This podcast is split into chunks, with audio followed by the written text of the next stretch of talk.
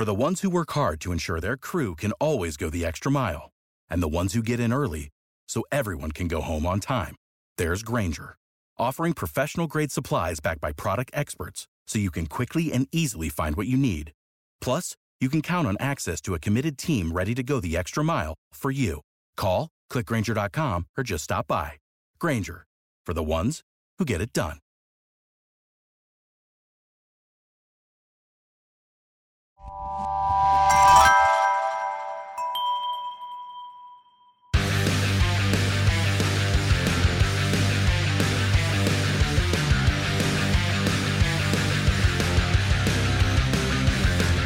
Welcome to Pit Pass Moto, the show that keeps you up to speed on the latest in motorcycling and brings the biggest names in motorcycle racing right to you. I'm Dave Sulecki, And I'm PJ. and this week we have as our guest Brandon Paasch. Moto America, the home of the AMA Superbike Championship featuring 190 mile an hour superbikes, is the official sponsor of Pit Pass Moto. Tickets and info and the complete 2021 schedule at motoamerica.com. That's the place to find out all about the upcoming season. We're going to have nine rounds of the best racing on two wheels. All 20 of those HONOS Superbike races are going to air live on Fox Sports along with the King and the Baggers. You can also check out Moto America Rewind and Inside Moto America airing on Fox Sports. And the Super Sport races this year are going to be covered live on MAV TV. So you don't have to miss a minute of the action, practice, qualifying races, and video, all available on Moto America Live Plus streaming. That's where I check a lot of the action if I can't be there. Super reasonable price for a ton of coverage. Don't miss any of the action there. The first event, getting excited, coming up April 30 through May 2 at Road Atlanta. Moto America Superbikes Atlanta. We can't wait for that to start. Follow Moto America on Twitter, Instagram, and Facebook. Now, here's the latest in industry news. This last weekend we had Supercross from Arlington, Texas. It was round 12, and I tell you, it's shaping up to be a great series so far. The guy we had to look out for, and I've mentioned this before, he's riding with a high level of confidence, Cooper Webb. Had to work his way to the front, started out about third or fourth and worked his way up front, made some critical passes late in the race and takes it home. Followed by Ken Roczen, his main rival in the series right now, comes in second. And defending champ Eli Tomac is third on the box. So that's your 450 class results. In the 250 class, another Cooper, Justin Cooper, pulls the whole shot and disappears. So he is the winner on the night, followed by Pro Circuit Kawasaki rider Cam McAdoo, and also another Kawasaki rider, Seth Hammaker. So that's your 250 West finish for the evening. So your point standings now in the 450 class, we've got Cooper Webb out front and running. He's got 275. He's 15 points up on Ken Roczen at this point. So Ken's got his work cut out for him. Defending champ Eli Tomac is back 41 points with 234. So he's really got his work cut out for him in the final rounds coming up. 250 standings, we've got Justin Cooper leading now with 108. He's got two points over Cameron McAdoo, who's got 106, followed by Hunter Lawrence, who sits in third. He's four points back. So a real tight battle in that 250 West Series. So really some great racing this last weekend.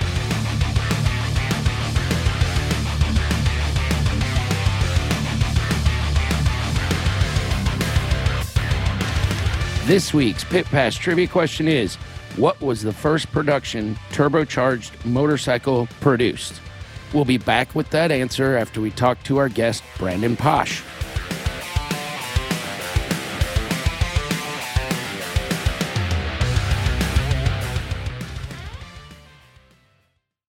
With the Lucky Land slots, you can get lucky just about anywhere. This is your captain speaking. Uh, we've got clear runway and the weather's fine, but we're just going to circle up here a while and uh, get lucky. No, no, nothing like that. It's just these cash prizes add up quick. So I suggest you sit back, keep your tray table upright, and start getting lucky.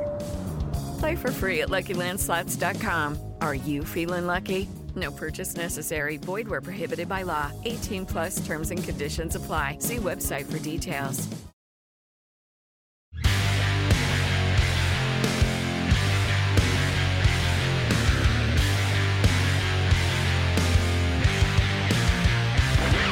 Welcome to Pit Pass Moto today. Daytona 200 winner Brandon Paasch. Make sure I said that right. I said it right, Brandon. Yes, sir. Right on. Well, congratulations on your Daytona win. What's life been like since you got the Rolex? Thanks. It's been pretty hectic here the past like week or so between hanging out down in Daytona after we won and my birthday was a couple days after the race and then uh came home, celebrated my birthday and just been kind of trying to get myself back together, re- regain the focus and get ready for the uh, full season. How old did you turn this year? I just turned 20 on uh, the 16th of March. You didn't get to raid all the bars in Daytona there. No, we got another year to wait, but um, at least I'll, I'll have a Rolex for next time when I want to go out. So right on. And so, how many Daytona 200s have you run? Was that? Tell me that was your first. That was uh, actually my second 200, 2019. It was me and Bobby Fong leading the 200 with five laps to go, and then restarted it. And I kind of got swallowed on the restart with five laps to go of a 57 lap race and finished fifth. And then last year I qualified eighth, which was my best qualifying until this year I qualified fifth and then wound up winning the race. So it was actually the second time that I've I've raced it, but uh, the third time that we've gone to Daytona for the race. Yes, sadly, as we all know, last year uh, we had our man Tommy Boy Halverson there in the pits when they called the race. Uh, this year, so much better. What was your favorite part looking back on it? Now you've got a little bit of time between that day and today. What was what was your favorite part of the race beyond, of course, that run to the line, which was epic. .03, you can't get any closer. Yeah, it was a fantastic race. Like I just had a good time. I, I rode really loose, and I mean, you could kind of tell on the TV. Like I wasn't really stressed out the whole time. I wasn't really pushing to get to the front. I kind of was just confident that I had the pace, and I really just sat there fourth, fifth, sixth most of the race. And anytime that I could see a gap from the leader or two leaders, I would make my way to the front of the pack and then catch back up to to them front guys and just kind of sit there and conserve energy. Not even a couple weeks. I think it was 12 days or 11 days before the race. I uh, tore two and a half ligaments in my ankle, my shifter ankle. So I didn't even know if I was gonna race. So we were just trying to save as much energy as I could all weekend up until the race started. So I kind of did as few laps as I could and kind of just tried to stay off my foot as much as possible as well, leading up to the race. And, then uh, just kind of give my all come race time. Brandon, I couldn't imagine a tougher track to go out there with a, with a damaged appendage out there. What was that like? I mean, was that something that was on your mind during the during the race at all? Honestly, as soon as the flag dropped in the race, I uh, didn't didn't even feel it. The adrenaline kicked in and, and all that good stuff, and I kind of just uh, had one goal on my mind, and that was to obviously win the race. It was out of sight, out of mind, I guess you could say. Brandon, that's a really comparatively long race for most road racers, let's say. There are endurance races. Did you do a lot of that kind of stuff to prep for it at all? I mean, you're probably in great physical shape, and two hours maybe isn't the longest deal for you, but it sure seems like a long time at full speed. Yeah, I mean, growing as a kid, we had this uh, local mini GP organization called NJ Mini GP, and and they do like four hour endurance races. So they have like the regular sprint race series, then they have a four hour endurance race series. So growing up as a kid, I would always do the four hour endurance races, and you have a team and stuff, so you swap bikes, but you get a ton of riding. We we would normally do two people, so it's two hours at a time. So I did those growing up, and then even racing TCS, like the amateur stuff growing up they always had like the GTU, GTO, which is like a 25 minute race, and then they have the team challenge, which is like I think also a two hour race or similar to the 200, but at, at other tracks. So I would do those races kind of growing up, but this year actually before the race, like like I said, I, I was kind of injured coming up to the race there, so hadn't been in the gym for almost a month. I hadn't been on the bicycle. I hadn't been running. I haven't really been doing a whole lot before the race just because of my injuries. So I was actually quite nervous before the race whether or not I was going to last the whole race. And uh, I had confidence in myself just because I know how to ride a motorcycle and I know how to like conserve my energy kind of pretty well. But at the same time, when you're riding on the limit for two hours, you're going to spend the energy. So it was a little bit nerve wracking getting up to the race there. Well, it didn't show. You certainly crushed it out there. The finish at Daytona, it was a classic Daytona finish. You're a, you're a racer. You know what Daytona ends up being to well matched racers or more. We've seen the draft to the line. What was your confidence level that you were going to be able to pull that off? Because I mean, he pulled, he went for the classic double draft, and he was on his way back another fifty yards, and it's a different result, right? Yeah, exactly. I mean, Daytona's a tricky one. Your luck can go one way or another. I mean, like in 2019, I think I set myself up in almost the exact same position. And the race, like I said before, got restarted, and they started like six or eight people on the lead lap. Some of them shouldn't have been there, and it was kind of just a, a cluster, and, and that's how it goes sometimes. So sometimes the momentum's in your favor and sometimes against you. All you can really do as, a, as an individual is try and put yourself in the best possible position for whatever the outcome is and right place, right time. And the cards kind of went in my direction. Wasn't luck, but it was definitely like the persistence of like putting myself in the right spot the whole race and just being confident and kind of knowing like, okay, I can do this lap time any lap that I want and I can pass these guys in these places. Like I kind of just had like a, a sense of I know I can do it. So just try and be smart and put myself in the right spot. And I was pretty happy with where I was on the last lap. And I just knew like as long as I'm within probably like six bike lanes or eight bike lanes coming on onto the last banking that I could draft them to the line. So I uh, kind of just stayed calm and just uh, kept my cool and waited, waited, waited, waited, and just struck at the right moment and, and made it happen. It was a brilliant last lap move. Uh, the, again, Daytona is one of the great places for racing because of those last lap. It's always beautiful to watch. So you, at the tender age of 20, are what most people would call a veteran racer, right? You've been around the world. You've you've done it all. Um, do you have more uh, interest in international racing? Is that still in your sights of something you want to do, or have have you done it and, and lived it?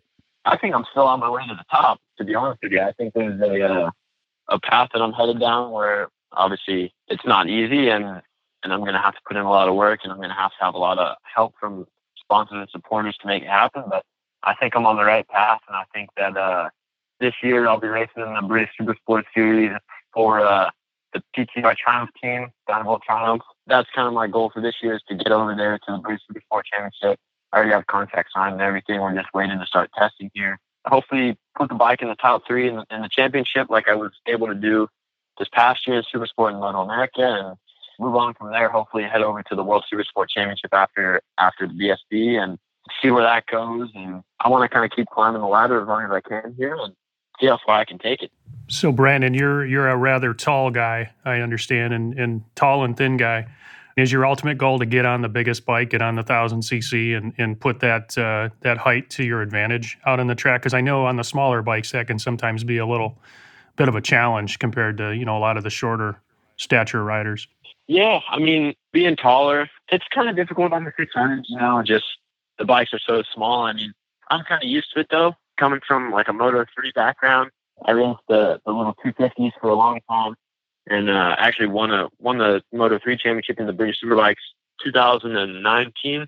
So I was 18 years old and pretty much the same size I am now, just even skinnier with a little bit less muscle mass and, and those sort of things. Like just trying to keep my weight down, starving myself to to uh, be at a competitive weight. Now that I'm on the 600, I can gain just a little bit of weight, but I'm still on the tall side. It's kind of hard to get tucked in and uh, hard to stay at a good weight to kind of be competitive on a 600, to be honest with you. So I'm always looking forward to uh, kind of getting on the super bike or, or on a GP bike. I know it's it's not easy, and a lot of the taller riders wind up going to World Superbike. I think just mainly because of the height and stuff like that. Yeah, I mean, I'll, I'll see where it kind of takes me, and just kind of keep playing it by ear. But I just want to keep racing.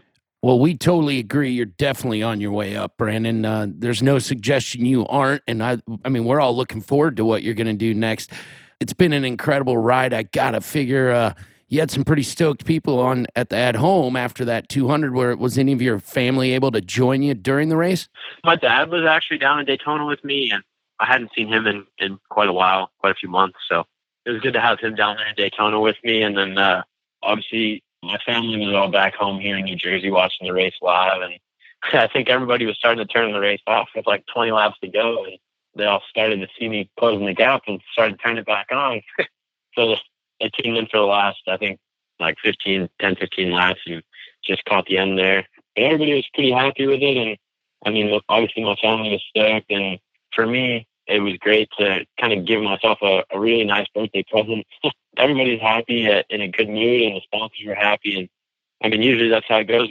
When you win, all the sponsors and everybody's usually pretty happy. And then when you lose, sometimes uh, everybody's not too happy. But right now, so far so good. We're all uh, excited to get the get the season going and keep the momentum rolling. Brandon, that's awesome. Uh, we're uh, nearing the end of our time, and we definitely want to give you a chance to thank your important sponsors that have gotten you this far and are going to take you further. We know it's important for you to recognize them. Is there anybody you want to say thanks to as our time runs up? I'd really like to thank the Classic Car Club of Manhattan, Evolve GT Track Days, the Trackside Parts Club, Luxar VIP, Pirelli for the amazing tires for the race. It, uh, it worked out really well. And uh, Scotty Ryan and Olin, Megan Ryan, the whole TSC Racing crew, Scotty Jensen, my crew chief, and just everybody else that's really helping us out.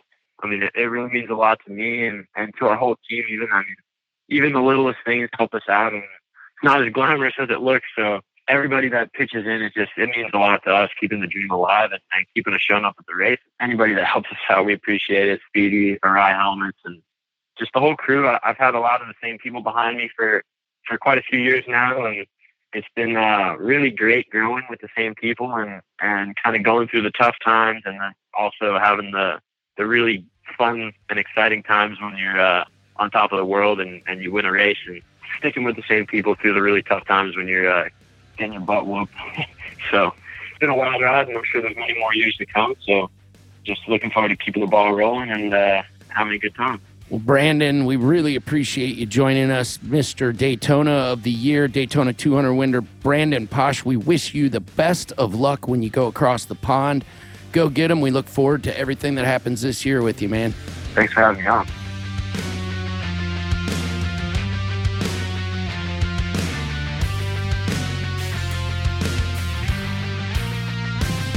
Thanks again to our guest, Brandon Paasch.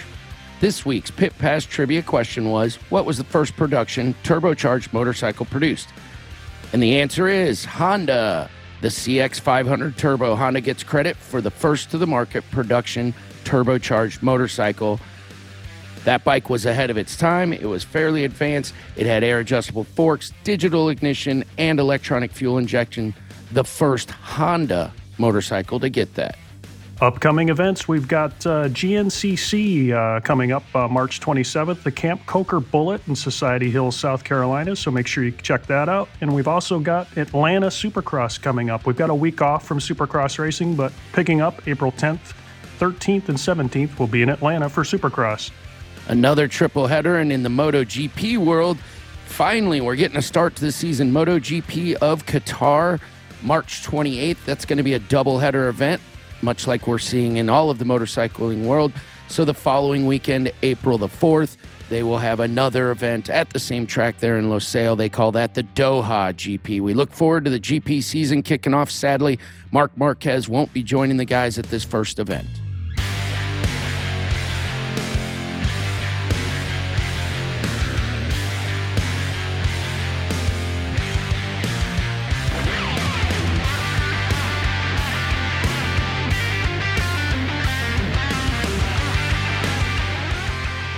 Thank you again to our guests for being with us today, and thank you for tuning in. If you enjoyed this episode, make sure to follow us on your favorite podcast app so you can never miss an episode. And if you have a moment, please rate and review us. We really appreciate that. Make sure you're also following us on Twitter, Facebook, and Instagram, and visit pitpassmoto.com where you can check out our blog. This has been a production of Evergreen Podcasts. A special thank you to Tommy Boy Howerson, Chris Bishop, our producer Leah Longbreak, and audio engineer Eric Koltnow. I'm PJ. And I'm Dave. We'll see you next week on One Wheel or Two.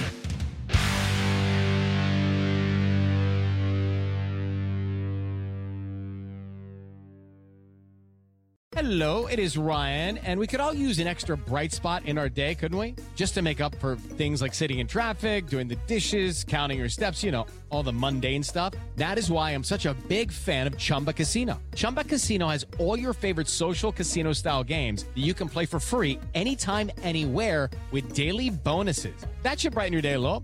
Actually, a lot. So sign up now at chumbacasino.com. That's ChumbaCasino.com. No purchase necessary. Group. Void were prohibited by law. See terms and conditions. 18 plus.